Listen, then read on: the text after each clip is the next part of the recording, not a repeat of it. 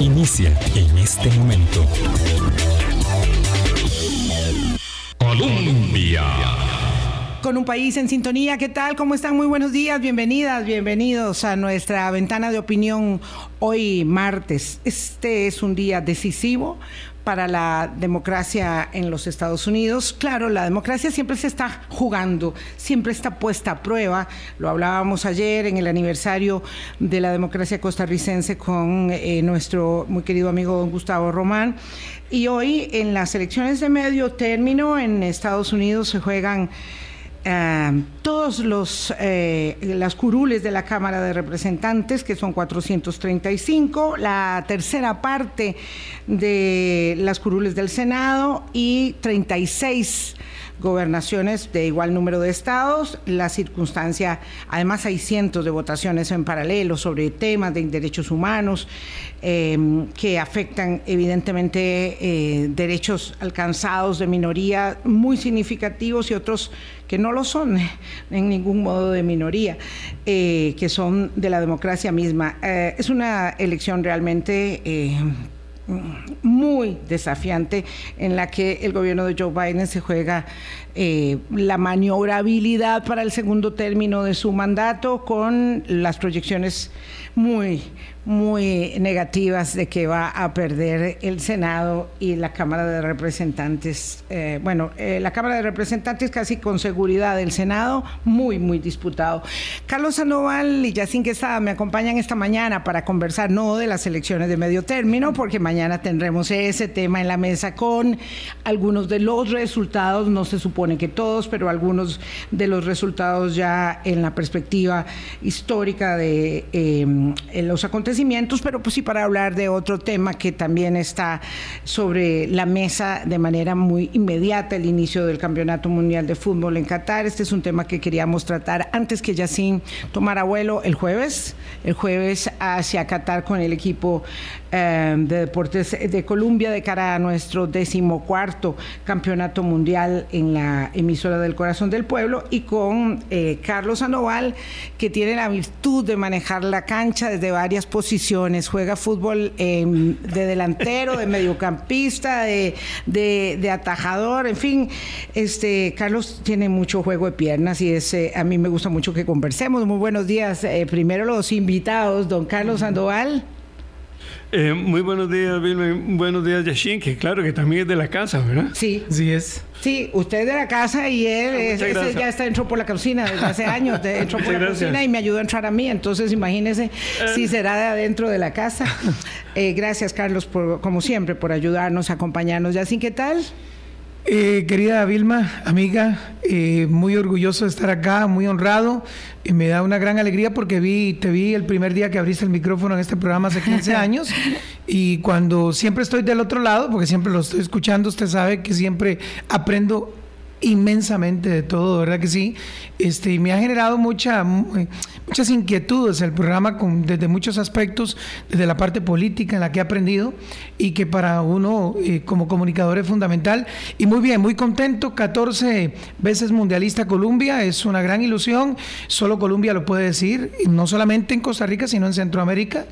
Y también eh, mi noveno mundial consecutivo mayor presencial lo cual implican 32 años de carrera, bueno, ya tengo 36, pero muy contento, Vilma, muy, muy contento de esta experiencia, muy orgulloso, muy sano, con mucha ilusión eh, con mucho regocijo en la familia por sentir eh, la oportunidad de ir a una nueva experiencia y claro en el micrófono de Colombia que es también indiscutiblemente un gran orgullo. Mm, hoy no vamos a hablar de fútbol propiamente, de, equipos y de figuras rutilantes en la pasarela más importante de, este evento balompédico, sino que como Yacine ya estuvo allá y como eh, Carlos es un estudioso de la... De la ciencia social a profundidad. Eh, queremos que nos cuenten, que nos expliquen, que nos retraten la circunstancia de un mundial que ha sido dado en llamar por la organización Amnistía Internacional, que es una de las organizaciones más importantes de los derechos humanos del mundo, como el Mundial de la Vergüenza. Así, así sin ninguna eh, floritura, este eh, mundial en Qatar en una monarquía islámica donde evidentemente no, no, conocen la democracia y mucho menos así a lo occidental como la conoce cualquier costarricense eh, por ventura. Eh, este es el Mundial de la Vergüenza. Ha habido una gran cantidad de condiciones que han signado desde que en el 2010 se escogió esta sede, con una gran polémica la mm, decisión de las autoridades eh, de la Federación Internacional de Fútbol Asociado de escoger a Qatar como la sede. Esto no es la primera vez que ocurre, no es la primera vez que hay controversia, ya decíamos que así se bendijo el Mundial de Rusia, esa, esa que tiene hoy eh, la bota puesta sobre su vecino Ucrania y cuando estamos en los juegos del fútbol, todo lo demás parece que queda de lado minimizado o totalmente invisibilizado, Carlos. Sí, Sí, así es. antes, Vilma, tres apuntes muy breves para, para, para, abrir la cancha, como, como decimos en los que nos gusta el fútbol. Una primera es que posiblemente las elecciones de medio periodo en los Estados Unidos determinen si Donald Trump eh, es o no precandidato del Partido Republicano. Ahora se está jugando muchísimo. Un, segundo apunte muy local, pero, pero que no quisiera dejar de, mencionar, es que el domingo hubo elecciones municipales en Nicaragua. Y desde hace casi 24 horas el sitio del Consejo Superior Electoral, el Tribunal Supremo de Elecciones, para nosotros, eh, eh, eh, está caído. Es decir, no hay información sobre resultados electorales, de manera que que se confirma esa frase tan triste de que, de que hay votaciones pero no hay elecciones. Y el otro apunte, también muy breve antes de entrar a, conversar del Mundial, es que es, la cumbre climática en Egipto en esta semana. Y ese es un enorme desafío para la humanidad. Eh, el compromiso es que el calentamiento global eh, pueda llegar a 1,5. No supere 1,5 Exactamente. la meta anterior era de 2 grados, ¿verdad? Y hemos, hemos crecido entre 4 y 5 grados en los últimos, diríamos, 200 años. Es decir, que ahí tenemos un desafío como humanidad enorme, ¿verdad? Hace dos años fue la última cumbre en Escocia. Y digamos que la atención internacional sin duda está sobre el mundial, pero el desafío climático es un desafío que nos toca a todos, sea porque llueva mucho, sea porque no llueva, y vivimos en una de las regiones más frágiles del mundo, aunque a veces no tengamos registro. Somos una pequeña franja de tierra que conecta las Américas y que acá la emergencia climática duele y duele enormemente, sea en el Pacífico, sea en el Caribe. De manera que ese también es un, tema que estoy seguro que ustedes van a traer hablando claro, pero nada más para decir que eso está en curso y que, y que ahí, independientemente de nuestras banderas, el tema de la emergencia climática es un desafío de todos y de todas. Sí, debiese ser la prioridad de uno. Claro, imagínese, Yacén dice que tiene unos apuntillos, nada más, don Carlos Sandoval, me así como tan agobiada, claro, porque en Estados Unidos hay elecciones hoy y el martes próximo, apenas pasando, porque las cosas importantes en política en Estados Unidos pasan los martes, eh, Donald Trump va a anunciar desde su residencia de Mar-a-Lago su, vamos, decisión y ya sabemos por dónde va la decisión. Eh, Vilma, me gustaría apuntar algo con lo que planteaste dentro del contexto de lo que afirma del Mundial de la Vergüenza. Ayer precisamente hubo una nota de la FIFA que le pide a, las, a todos los jugadores y a las delegaciones oficiales de las 32 selecciones que van a competir en el Mundial que no hablen absolutamente nada que no sea de fútbol. O sea, la FIFA la FIFA le está enviando una nota ya a todos los países que solo hablen de fútbol y que se abstengan de hablar cualquier tema que tenga que ver con la parte política. Evidentemente esto lleva a una connotación de índole social, en, el golpe que implica eh, una realización de una Copa del Mundo en medio de tantas circunstancias, ¿verdad? Que obviamente afectan y que como usted dice, y me encanta ese término, son sustantivas dentro de los elementos a evaluar de un mundial. Fíjese que el mundial es un fenómeno social, o sea, el fútbol es un fenómeno social que abarca una, una gran, eh, un marco de posibilidades enormes en cuanto al desarrollo eh, de lo que pasa en el mundo. Y sí, hay un impacto y, ¿verdad? Yo diría que hay un choque impresionante de todo lo que está pasando y el Mundial, de una u otra manera, genera como una expectativa diferente. Pero el Mundial sigue siendo un tema político. O sea, el Mundial en Rusia, recuerde todo lo que pasó con FIFA Gates todo fue iniciado también por un tema de Estados Unidos, en alguna medida molestos por el Mundial en Rusia que la política está en todo, pero también está en el fútbol y está en, la Copa del Mundo también.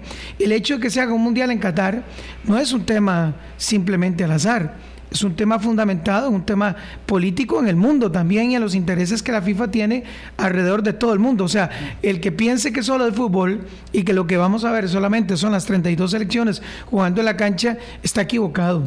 Y para contextualizar más, Vilma, el repunte más alto en la economía de España en los últimos años fue en el 2010, que fue cuando España logró el título de campeón del mundo. España estaba sumido en una crisis económica eh, profunda, seriasísima, y el Mundial generó un impacto. ¿Por qué lo toco? Porque como estamos hablando de más allá solamente de la cancha, si Costa Rica va, ¿cómo le va a ir contra España? ¿Cómo le va a ir contra eh, Alemania o contra Japón? Creo que hay otros elementos que son importantes de enfocar, ¿verdad? Como, como, como temas yo diría como ramificaciones del mismo tema del fútbol, pero hay mucho que hablar del tema del Mundial. Solo termino señalando que respecto de la cumbre climática en Egipto tenemos un programa para la otra semana porque la cumbre está instalada esta semana y la siguiente. Y ya podremos saber hacia final de la semana próxima si se va a cumplir ese objetivo, entendiendo que en la cumbre la única potencia que está presente de las grandes eh, eh, que emiten contaminantes es Estados Unidos, porque no llegó China, no llegó India, no llegó Rusia, por supuesto, y ahí tenemos un, enorme problema.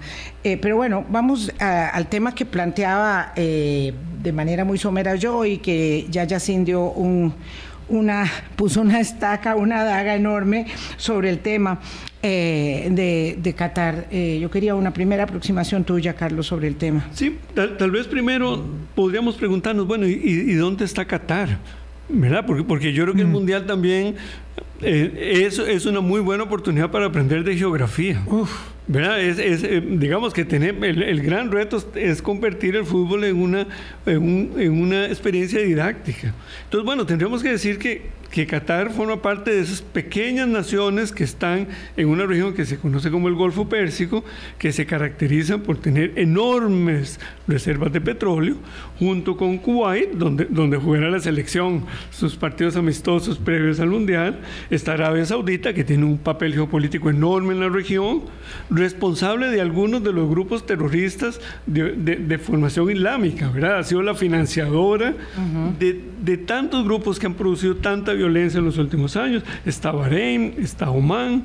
Eh, y Kuwait que ya decíamos. Entonces, bueno, ahí, ahí estaremos, ¿verdad? La atención del mundo en unos pocos días estará en esa región y es una región en donde por la, geografía y las temperaturas, eh, pues viven relativamente muy pocas personas, ¿verdad? Buena parte de, de las personas que hoy residen allí no nacieron en Qatar, son migrantes. Y ahí volvemos a un tema que parecía no tenía nada que ver con el mundial. En Qatar solo el 25% de la población es catarí.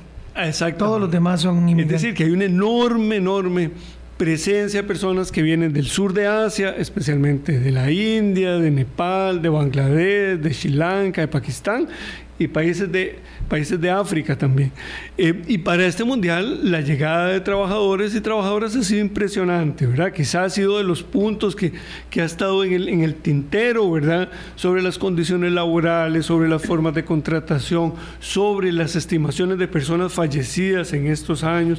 De manera que el, que el fútbol, y particularmente este mundial, eh, creo que nos, nos puede ayudar a a pensar la política internacional, aunque, aunque no pareciera que el fútbol tenga que ver con eso, pero si le hacemos caso a grandes estrategas del fútbol, ¿verdad? que nos dicen que hay que jugar sin balón, que hay que abrir la cancha, pues esta es una oportunidad para abrir la cancha, pensar la geografía, pensar los derechos humanos. Me parece que... Claro, pero no se puede abrir la cancha, no se puede pensar los derechos humanos si la orden de la FIFA es de esto no se puede hablar.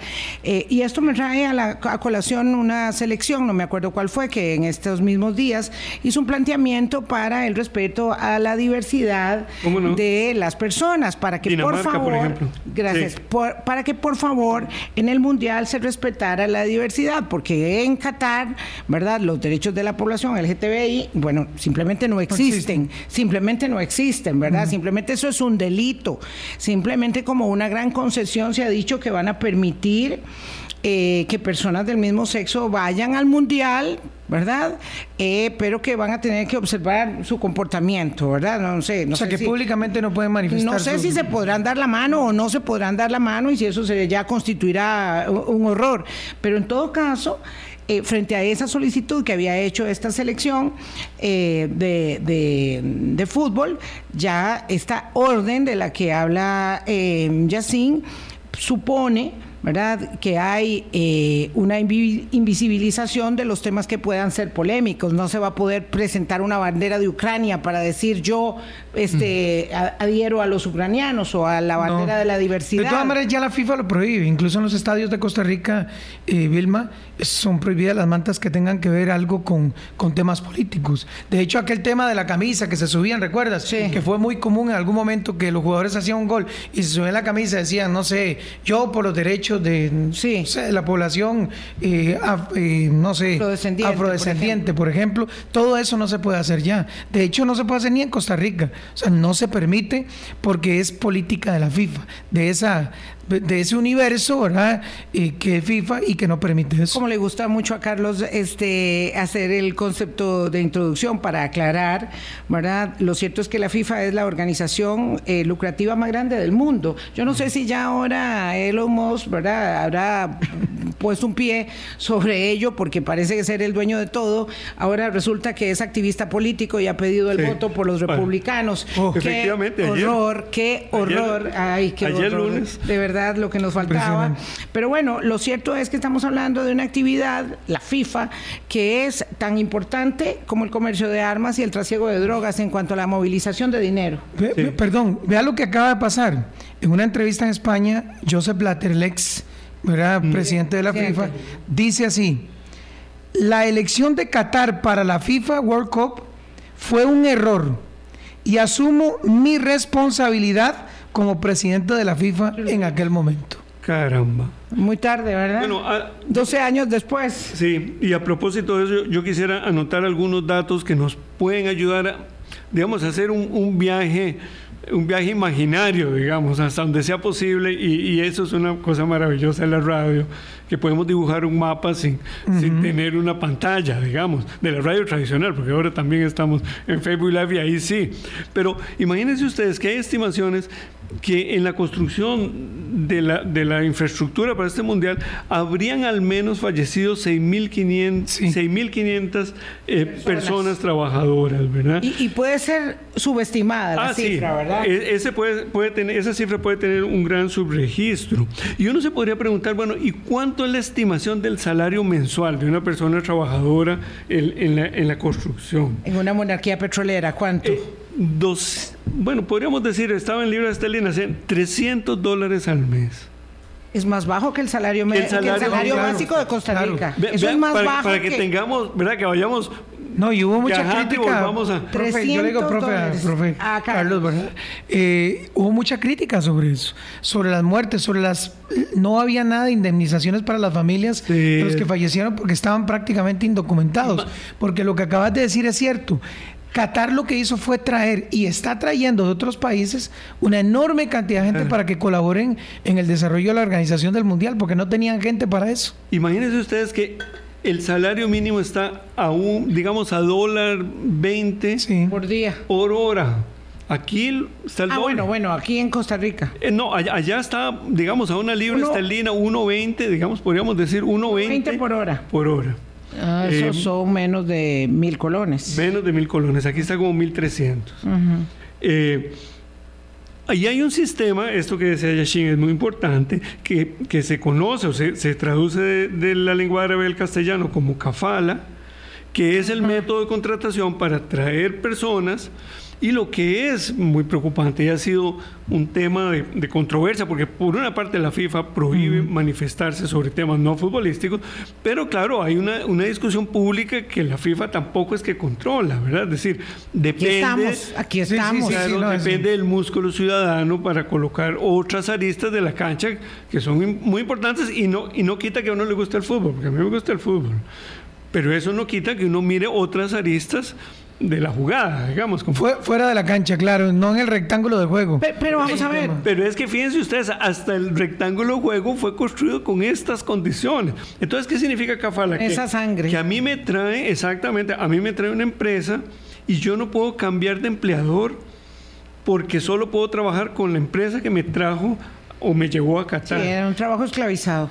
Claro, y uno dice, pucha, este es el siglo XXI, este es el siglo de las luces, de los estadios climatizados, de las maravillas que encontraremos a través de la televisión. Quienes no iremos, y así nos va a contar in situ cómo es aquello, y ya nos ha contado, porque sí, sí. yo soy un, buen oyente de Colombia, ¿verdad? hablando claro de los deportes, pero caramba, esto es en el, en el siglo XXI no es de recibo, ¿verdad? Esa es la, la, gran oportunidad que nos da el Mundial, de decir, vean, a escala planetaria estamos viendo algo que es en el fondo es terrible. Terrible. Yacine, la, la FIFA evidentemente no escoge eh, a, las democracias de buenas prácticas para ser la sede de los mundiales de fútbol, ¿verdad? Entonces, eh, usted que, que, ha tenido tanto seguimiento, ¿cómo hunde sus raíces la elección de Qatar como la sede del mundial para que sea eh, la primera vez que se cambia de fecha, ¿verdad? Porque nunca ha sido en noviembre, para poder adecuarse y resistir la temperatura, y que tenía que hacer contra viento y marea ahí, en ese lugar. Em, un mercado muy rico, muy poderoso, y una posibilidad enorme de expandir más el deseo por el fútbol, ¿verdad? Como nos pasó en su momento en Japón y Corea eh, que no eran, digamos, naciones futbolísticas. Exactamente, no, ni tampoco muy competitivas a nivel del mundo. La FIFA lo que hace es, extender sus tentáculos para atrapar un mercado que es tal vez en ese momento inexplorado. Entonces, faltaba el mercado claro, además, árabe islamista. Además, con el dinero que se mueve ahí. O sea, es que hay que verlo así. Por ejemplo, en este momento, eh, Vilma, eh, Carlos y audiencia de Hablando Claro, eh, dos de las líneas aéreas más grandes del mundo son Fly Emirates y, Qatar Airways. Y estás hablando de que además patrocinan equipos como el Real Madrid, como el, como el Barcelona, me explico. Entonces, y son, dueños, son dueños de equipos, además, no solo patrocinan, porque Es que tienen muchísimo dinero. Entonces, fíjese cómo fueron preparando, todo eso fue un camino que fueron preparando a partir de que, de que, por ejemplo, estas líneas aéreas que representan el Golfo Pérsico, indiscutiblemente fueron atrapando un mercado que sí es muy representativo en el mundo, como el Madrid, como el Barcelona y como grandes equipos del mundo, que tienen una enorme repercusión de mercado y demás, y entonces fueron abriendo mercado. La FIFA todo eso, todo eso lo venía, se venía preparando. Ahora, ¿qué es lo que buscan? Es que es muy sencillo. Lo que buscan es expandir el mercado del fútbol hacia un mercado muy rico, hacia un sector del mundo muy poderoso económicamente hablando. Estaba leyendo la BBC de Londres, estaba eh, leyendo unos, unos eh, reportajes que sacaron. Dice que el gas y el petróleo han convertido a Qatar en el país más rico del mundo, ¿verdad? Pero hay un detalle que es muy importante, pero decía que no en el más feliz del mundo. ¿Verdad? Porque evidentemente hay aspectos sociales que repercuten. Yo estuve ahí ya en el Mundial y hay que hacer una aclaración. La gente cree que para este Mundial vamos a tener igual de calor. Nosotros tuvimos temperaturas casi de 50 grados centígrados cuando estuvimos en el repechaje.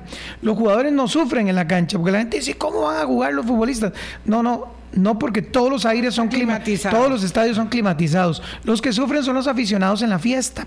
Por eso es que pasaron el mundial para, eh, para en noviembre, diciembre, porque la temperatura va a estar como acá, o sea, una temperatura de 22 a 24 grados centígrados. El tema no es por los jugadores, el tema es por todo lo que sigue moviendo alrededor mundial. En este caso específico hay que decirlo, el Mundial por primera vez se traslada de fecha. Y se traslada de fecha porque es tan poderoso, Vilma. Hay tanto dinero por medio.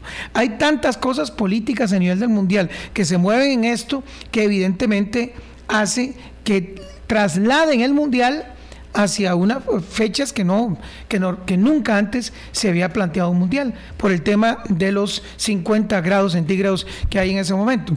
Yo puedo contar varias historias, digamos, de lo que viví ahí. Sí, pero primero vamos a hacer una pausa, claro, porque yo sé que puede es que todas. Hay un detalle que la gente comenta de que qué tan cerrado es. Anda todo todo mundo vestido con su con las mujeres solo con los ojos descubiertos. Yo les voy a contar lo que yo viví en ese momento que no era mundial y que ahora sí se va a abrir un poco. 824 conversamos con Yacine Quesada y Carlos Sandoval. Lo cierto es que ha quedado pese al esfuerzo de una parte importante de la prensa mundial seria, ha quedado eh, soslayado, ¿verdad? El tema del irrespeto y de la vulneración de los derechos humanos de los migrantes, de las mujeres, de las personas sexualmente diversas, en, eh, en esa en ese negociado, en la necesidad de invisibilizar todo aquello que no sea parte y así va a ser, nos va a tragar, nos va a subsumir la fiesta, la celebración eh, y esas personas que murieron ya eh, y, esas familias que no tuvieron ninguna, ninguna referencia de las personas que perdieron, eh, pues simplemente fueron parte del costo de hacer el mundial. 825. Hablando claro. Colombia. Con un país en sintonía 8.28 de la mañana. Vamos a mandar saludos. Dice José Daniel Rodríguez, este, que nos escucha en Madrid, que eh, es muy pertinente el tema porque lo cierto es que los efectos de paralización en el planeta que tiene eh, el mundial, ¿verdad? Y sus, y sus consecuencias políticas y sociales en particular en materia de derechos humanos, ¿verdad? Debe ser algo puesto, porque aquí tenemos una dicotomía, dice él, entre el poder político y económico y los derechos humanos como frenos a los abusos del poder. Eh, nada va a cambiar en términos del abuso a los derechos humanos y de lo que se estima es culturalmente correcto, en un entorno tan distinto, ¿verdad? Y que nosotros desde acá vemos con admiración porque estamos en la pequeña vitrina de la cancha de fútbol nada más. Eh, pero ellos, sin embargo, no eh, mm, es eh, sino más bien la constatación de la necesidad de ponerlo sobre la mesa, Carlos. Sí, no, y, también volviendo a la cumbre de clima, de una de las, de las aspiraciones es disminuir el, consumo de combustibles fósiles, ¿verdad? Que es lo que ha hecho posible que estos pequeños países del Golfo Pérsico eh, tengan semejante capacidad económica. Es decir, una, una gran pregunta de este siglo XXI es que si efectivamente podremos, y pareciera que no hay otra opción, disminuir el consumo de combustibles fósiles. Y si eso va a cambiar, no mañana, pero porque nos cuesta mucho pensar a largo plazo, la geopolítica que se ha construido en torno al petróleo. Para mí, y yo, se lo, comparto a mis hijos, yo les digo, me van a tener que mandar un mensaje de WhatsApp a la, otra galaxia porque yo creo que ya no me la cuerda no me va la cuerda no va a alcanzar para ver ese capítulo de la peli pero a mí me gustaría que consumiéramos menos combustibles fósiles sin duda y que esta geopolítica que se ha montado en torno al petróleo desde hace ya muchas décadas pudiese cambiar, porque finalmente no tanto los pequeños países, pero Arabia Saudita ha convertido el Islam en algo retrógrado cuando son regiones de las cuales vienen las matemáticas, de las cuales viene una enorme riqueza cultural, uno piensa que el mundo árabe es el, el conservadurismo. No lo es. Pero por, alguna razón nosotros decimos que hay unos tales números que son arábigos y otros que son romanos. Y por un pequeño detalle ya no usamos los números romanos, usamos los arábigos. Es decir, que hoy sumamos y restamos por culturas riquísimas que crecieron en esas regiones de las cuales habla el mundial y que en los últimos décadas y quizás siglos han tenido un retroceso enorme pese a que fueron la cuna de mucha del conocimiento que hoy Seguro eh, Yashin, Vilma, yo, otras personas más jóvenes que nos escuchan no lo recordarán, pero en el cole había un libro famosísimo que se llamaba El, el álgebra yo, no voy a olvidarlo nunca porque es causa de muchos de mis grandes sufrimientos. Todavía me recuerdo la foto de, claro, en la portada. De, pasta dura con una portada. Pasta dura eh, espectacular. bueno, ese es ese mundo, ¿verdad? Que hoy ha terminado siendo un mundo neoconservador, mm, que levanta las banderas esas que, que Yashin nos va a contar ahora cómo es la vida cotidiana de restrictiva, pero no perdamos de vista que ahí floreció la humanidad. Y claro, como estamos en los tiempos del WhatsApp, donde todo es instantáneo, de uno no tiene chance de ir a ver hacia atrás y decir, caramba, pero esto fue esplendoroso. Hoy sumamos y restamos con esos tales números de la península arábiga. Sí, qué cosa. Pequeño detalle, ¿verdad? Pequeño, gran detalle. Don Yacim, es, eh, digamos, de alguna manera em, variado el comportamiento de la cotidianeidad virtud a la gran cantidad de personas que llegan y los están observando. Las cosas hoy parecieran ser muy modernas en términos de la convivencia diaria, porque además cuando vamos de turistas eh, casi nunca nos damos cuenta de qué es lo que está pasando en un lugar donde no, donde no existe la democracia como la conocemos. Es cierto, es una gran pregunta. Lo primero es que sí se ha abierto mucho Muchísimo. Por ejemplo, eh, antes de que fuéramos a Qatar, la gente decía, en Qatar una mujer jamás puede andar con los hombros descubiertos o en short, nunca. Eso no es cierto. Ya andan así, incluso cataríes también. Se ha abierto... Digamos que no es Irán. No, no, no. Se ha abierto muchísimo eso. Es más, este, los únicos lugares que son restrictivos para aspectos de vestimenta y demás, son los lugares, los lugares sagrados para ellos. las mezquitas, evidentemente, eh, lugares como por ejemplo el Museo Islámico, en donde tuve la oportunidad de estar. Entonces sí, hay algunas normas digamos, de protocolo de vestimenta. Claro, que imperan eh, en cualquier lugar. Y que tiene, y que en la cual yo estoy de acuerdo, o sea, porque eh, son sus condiciones, son sus lugares, y creo que eso tiene que ser así. Me parece que está muy abierto. El catarí, en realidad, es sumamente educado. Por ejemplo, una de las consideraciones más importantes con las que yo me vine es que casi todos hablan inglés. O sea, usted dice, ¿cómo voy, a, ¿cómo voy a comunicarme yo? No se preocupe, casi todos hablan inglés. Entonces, usted iba a las tiendas o el mercado Sud que se hizo muy famoso aquí, el mercado principal de Qatar, que va a colapsar, eh, donde yo tuve una experiencia ahí también, ahí estuvimos nosotros. Eh, en principio, digamos ahí algunas consideraciones, pero Vilma, Carlos, usted se, usted se comporta con normalidad y no hay ningún problema. O sea, no vas a tener un solo problema. Hay que respetar, tal vez incluso al principio, ¿verdad? La parte más ortodoxa, uno eh, se lleva un impacto y ve cosas, pero, ¿verdad? Cuando se tienen que levantar aquí, el, por decirlo así, el velo que tienen en la, en la cara eh, y, y comen ¿verdad? Cuando están en un restaurante, algunas personas, pero no. Fíjese que hay una, hay una dicotomía en Qatar.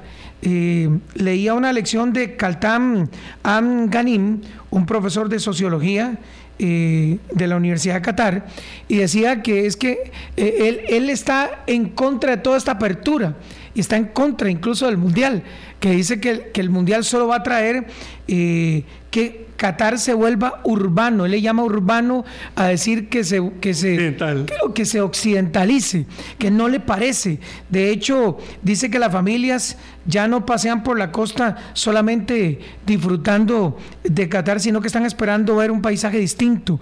Eh, dice que la riqueza trajo eh, muchos cambios a la, a la sociedad catarí y hay, hay, hay mucha reticencia, hay gente que, que es reticente al mundial. Le voy a contar una cosa y es algo, digamos, del reto más grande que, posiblemente nos encontremos. Qatar es inmensamente pequeño. En una hora, Vilma, usted va a recorrer los 10 estadios. Es más, es el mundial donde más gente va a poder ver más partidos al mismo tiempo. Hay gente que va a romper récords, hay gente que le encanta esto de los récords, que va a haber una enorme cantidad, porque usted, se puede, usted puede ver incluso tres partidos en un mismo día en la Copa del Mundo. Usted como aficionado, por ejemplo, puede ir en la mañana en la tarde y otro en la noche. Entonces, es un mundial muy distinto también, va a tener eh, muchos retos. Yo no sé, yo, yo lo, lo, he dicho desde ahí, yo no sé cómo nos vamos a meter tantos en el mundial, de verdad, no lo sé, porque es muy pequeño. Hace poco estaban haciendo, incluso sacaron a todo el mundo, invitaron a todo el mundo, además le estaban pagando a la gente para que sacara sus carros y para que todo el transporte público se movilizara para ver cómo funcionaban, digamos, con cuellos de botella enormes como los que va a haber con tanta gente en el Mundial. Entonces, eh, hicieron incluso eh, simulacros porque van a poner dos vías que son solo y exclusivamente para autobuses oficiales de la Copa del Mundo, para ver si el tránsito en cuanto a los autobuses. Luego tienen también el metro, claro, es el metro, creo que es el, más novedoso del mundo, pero el tema es que es muy pequeño Qatar es inmensamente pequeño. Yo no sé, y nos lo vamos a encontrar ahorita que estemos allá, que vamos a ver. Nosotros primero vamos a ir a Kuwait, que es otra realidad también. Pero yo creo que hay, hay una, siempre hay dos perspectivas. La perspectiva del aficionado que quiere ir a ver, vivir un mundial, que le interesan los partidos de fútbol, y el otro mundial de quienes están ahí. Y nos pasó en Sudáfrica, nos pasó en Brasil, donde escondieron y trataron de invisibilizar un montón de realidades. Igual pasó en Rusia. No puede esconder el tamaño de una favela, ¿verdad? No, por supuesto que no. Nosotros, bueno, para mí le digo, Vilma, usted conoce toda mi inclinación desde el punto de vista sociológico, que me encanta. Yo sí me meto. Yo ahora recién, cuando estuve en el, en el repechaje, yo fui a una casa catarí. Yo quería conocer cómo era, sin fotografías, sin nada, pero yo quería ver cómo era, realmente qué comías, cómo, cómo era la realidad.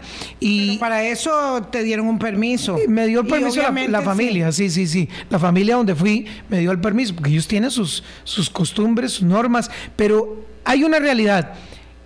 Hay algunos en Qatar, sobre todo los que... No, yo me refería a un permiso oficial. Ah, no, no, no, ahí no. Sí, claro. No, no, no, ahí no, ahí solamente fue el permiso de la familia.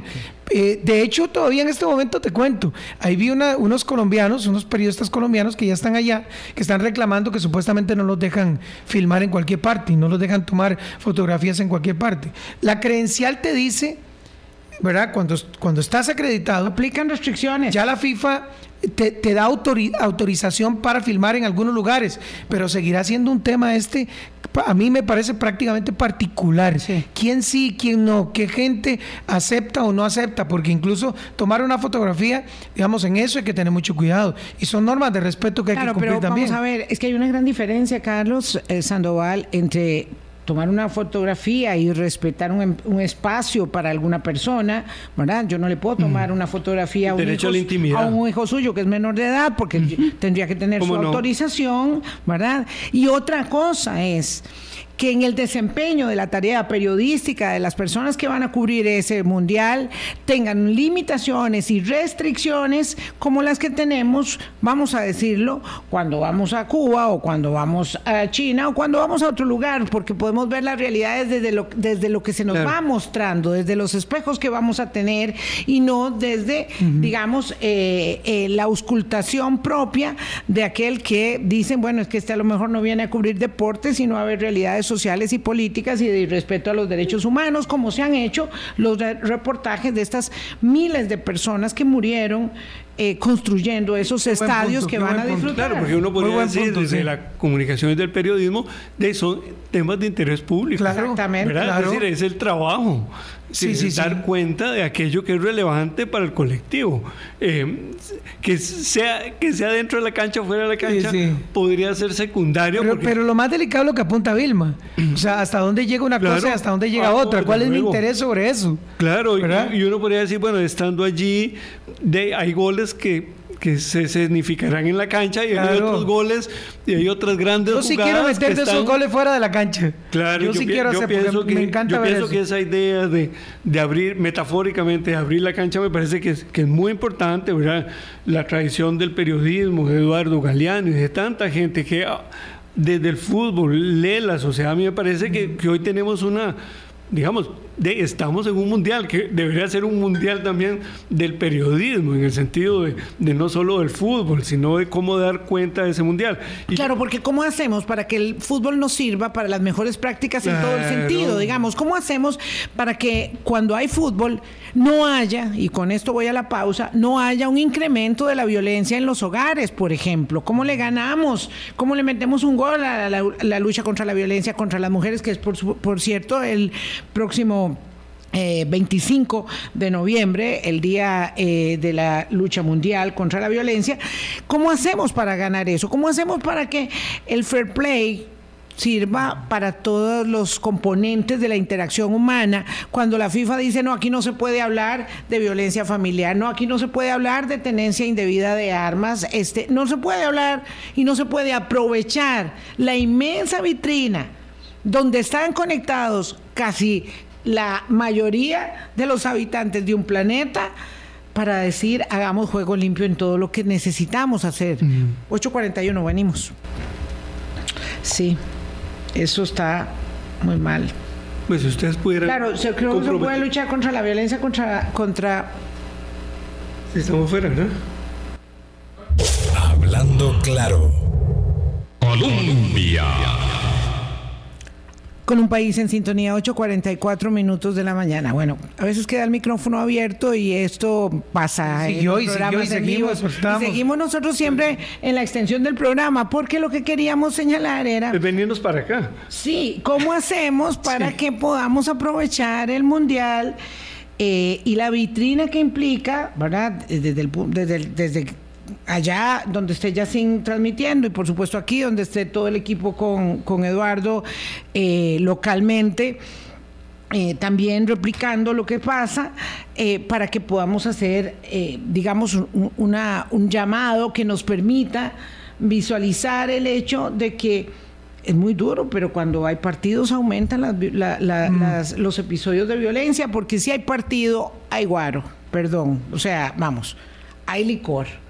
Eh, y entonces, no sé, ¿por qué tiene que ver esto con que se ah, golpee más en la familia? Sí, sí, yo... yo hay que luchar. las estadísticas del número 911 son clarísimas. Pero creo que hoy salió un estudio, de, ayer salió un estudio de la Universidad Nacional sobre ese tema también. Es decir, hay picos, ¿verdad? Y no, y no debería ser, porque más allá de que sea en Qatar o no, el fútbol puede ser una experiencia de disfrute familiar, ¿verdad? Debe serlo. Eh, algunos podemos estar preocupados porque los Navas, que si tenemos o no delanteros eh, o no, ¿verdad? Como dicen los, colegas, están en la, en, la, en la letra menú del fútbol. Pero más allá de eso, hay otro partido que es el partido de la convivencia. Así es. Y, y a mí me parece, y no sé qué, qué, qué pensará Yashin, que algo que, que, yo le escribí a Vilma cuando, cuando surgió la posibilidad de este programa, es que, por ejemplo, ustedes en Colombia, después de, de tantos mundiales, pudiesen durante la transmisión hacer algunos llamados de decir, independientemente de si la C le gana, empata o pierda, tarjeta roja a la violencia en los hogares. Eso me parece que debería ser como de, ese liderazgo que una casa como es Colombia debería tener. Yo pensaría que que incluso otros medios de comunicación podrían sumarse a eso, ¿verdad? Me parece, espero estar equivocado, que el Instituto Nacional de las Mujeres, al INAMO, le está tomando tarde para colocar el tema de la violencia contra las mujeres en el Mundial. Estamos a semanas, ya la campaña institucional debería estar corriendo, pero de, pronto el liderazgo lo podrían poner ustedes y decir, bueno, es que no tiene que haber campaña institucional, es, es que le digamos, hay una responsabilidad de una radio con tantos mundiales de decir, no, no, no, no, no nos tiene que decir, nosotros lo asumimos. Y, ojalá que otros colegas de otros medios lo pudiesen hacer, porque digamos, podemos sufrir los heredianos o los aprecistas en la final, pero de eso a que la, la, la, el partido termine en una escena familiar triste, violenta y desagradable, eh, es otra cosa, ¿verdad? Podemos ser sapricistas, heredianos, liguistas, costarricenses, ser brasileños en el Mundial, como yo más o menos, ¿verdad? Pero otra es eh, esas escenas que, que los, cuyos ejemplos se multiplican. A mí me parece que ahí deberíamos tener como un acuerdo de país. Los acuerdos de país son muy difíciles hoy. Yo creo que ese lo deberíamos poner desde la radio y me parece que Colombia es el lugar. Hoy en la encuesta que he escuchado hoy en Noticias Colombia, que al, al 80% de la población de Costa Rica le interesa el fútbol, o sea que son seguidores del fútbol. Eh, me parece que el fútbol es una vitrina enorme, ¿verdad? Para proyectar cosas buenas y para proyectar cosas malas. Yo creo que es una oportunidad grande. Eduardo Galeano, ahora que decías, lo conocí, el uruguayo de las venas abiertas de América Latina, sociólogo que hizo un libro que se llama Fútbol a Sol y Sombra, que era una expresión sociológica maravillosa, Vilma, de lo que es el, lo que es el fútbol proyectado desde el punto de vista social, y decía que el fútbol es la huella digital de un país que como es el fútbol en la cancha, así es el país. Digamos, un poco lo tocaba mucho por, por el argentino, por el brasilero sobre todo, ¿verdad? Yo creo que hay una gran oportunidad, tenemos una gran oportunidad y una gran responsabilidad en este mundial. Para mí este tema, por ejemplo, la violencia contra la mujer, es un tema que a mí me, me encrespa porque yo tengo cuatro mujeres maravillosas con las que vivo, tengo tres hijas y yo constantemente las escucho hablar sobre este tema. Y sí, el mundial es un fenómeno lindísimo, pero que genera muchas veces como una catarsis mal manejada, mal manejada. El fútbol en sí no tiene la culpa. La culpa es el uso que realmente determina la gente que quiere hacer con ella, ¿no? Como, como todo. Yo creo que las redes sociales, por ejemplo, son maravillosas, pero si se utilizan mal, ¿verdad? Son una herramienta para dañar. Yo creo que es una oportunidad para eh, educar y eso es lo que en alguna medida los medios de comunicación hemos perdido, la capacidad de educar, y lo digo con una autocrítica, como dice Vilma, ¿verdad? Eh, una crítica y autocrítica, y creo que los medios de comunicación hemos perdido mucho. Mire, hoy en día hay una realidad, Vilma y Carlos, se los digo, hay una tendencia, y yo ya que no, no, yo, yo digo que no, que no peino canas porque no me salen las canas, ¿verdad? No es que no me las, me las tiño. Mm, no, su peinador lo sabe. No, me, no, no, no me salen canas, de verdad que no. Y me encantaría tener canas, de verdad. Qué cosa más curiosa somos los seres humanos. Eh, pero le voy a decir una cosa. Eh, ya con la experiencia que tengo, hay una tendencia también a que todo tiene que ser eh, pleito, generar polémica porque sí, porque me dio la gana. De los generar polar es, es, esa es la palabra, lo que acabas de decir. Yo ya no tengo nada que, que, agregarle eso. Y los medios de comunicación y en el fútbol es lo mismo. Cuando nosotros se supone que lo que estamos haciendo es un entretenimiento y tenemos que ser parte de una orientación y una guía hacia lo que es correcto. Hoy es el pleito, la bronca, dígame, usted no sirve, usted no, no entiende, es que usted es de tal equipo en los mismos medios de comunicación. Y lo digo con mucho respeto, pero es, algo en lo que no estoy de acuerdo. Yo creo que uno tiene que atacar el argumento, tiene que discutir el argumento, pero no a la persona, no atacar a la persona que emite un criterio. Y usted lo vive mucho aquí, Vilma, nosotros lo hemos vivido. Cuando llegas y decís, es que me parece que tal equipo es el, mejor o tal, no, es un criterio, estás dando, y si lo argumentas, perfecto. Pero hoy en día la epidermis está delgadísima y simplemente porque te escucho decir algo contrario no me gusta. Pero en algo que sí tenemos que estar todos claros es que esta es una gran oportunidad desde el punto de vista social en Costa Rica para mirar un poco es tener esa mirada. ¿verdad? En lo que pasa en Qatar, en las limitaciones para las mujeres y todos esos derechos que se vulneran, y nosotros acá. Exacto nosotros acá que aterricemos en eso. hay, que aterrizarlo a nuestra realidad y convertirlo en una oportunidad para, yo creo, para desnudar aquellas cosas que yo voy a decir, porque esta, la sociedad nuestra tristemente es muy hipócrita desde mi perspectiva, es una sociedad inmensamente hipócrita, porque es que tampoco le gusta a la gente que uno le diga con respeto, mira, no, o no estoy de acuerdo, o pienso diferente y ya está. O sea, no pasa nada, no tenemos que ser enemigos por eso. Pero yo creo que ahí sí hay algo que sí podemos determinar, Carlos, y te tomo la palabra, Vilma, y me parece que esta es una vitrina buenísima para eso, es que tenemos que visibilizar realidades nuestras acá que tenemos que realmente poner en proyección para, para pensar en qué tenemos que mejorar y qué debemos cambiar. Yo no quiero que en el Mundial sí, ojalá de repente Costa Rica hace un buen papel. No lo sé. Si va a ser un gran Mundial o no, no lo sé. Pero que haya un gran Mundial acá porque socialmente hemos sido capaces de capitalizar ese Mundial para poner en perspectiva nuestra realidad y cómo mejorar. Y para los migrantes y para las mujeres y para las personas sexualmente diversas y para todos aquellos que no entran desde dentro de la ah, tipificación absurda y limitante de la normalidad, ¿verdad? Eso es así de odioso. Eh, tenemos que luchar, como dice aquí una muy buena amiga oyente, por el derecho a una vida libre de violencia. para las mujeres y para todos los demás, en el entendido que el reconocimiento de la existencia del otro me permite dignificar mi propia existencia también y mi derecho a opinar también está sustentado en el derecho que tiene a opinar eh, Yacín, Carlos, ustedes. Yacín, muchas gracias por haber venido. Le dejo al profesor Carlos Sandoval el cierre. al invitado, sí.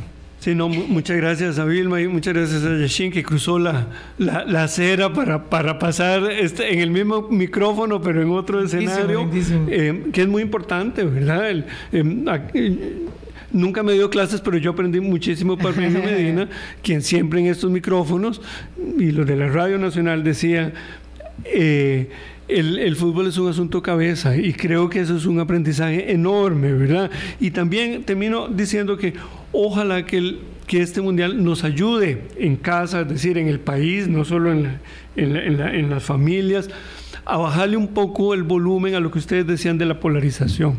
Si algo nos puede salir bien va en el Mundial como selección mayor masculina, es el trabajo en equipo. Es decir, nadie anota solo goles. Eso me parece que es muy importante, es una gran enseñanza del fútbol, es el trabajo en equipo, es la buena conducción, es la buena comunicación, es la construcción de esas pequeñas sociedades que hablaba Menotti.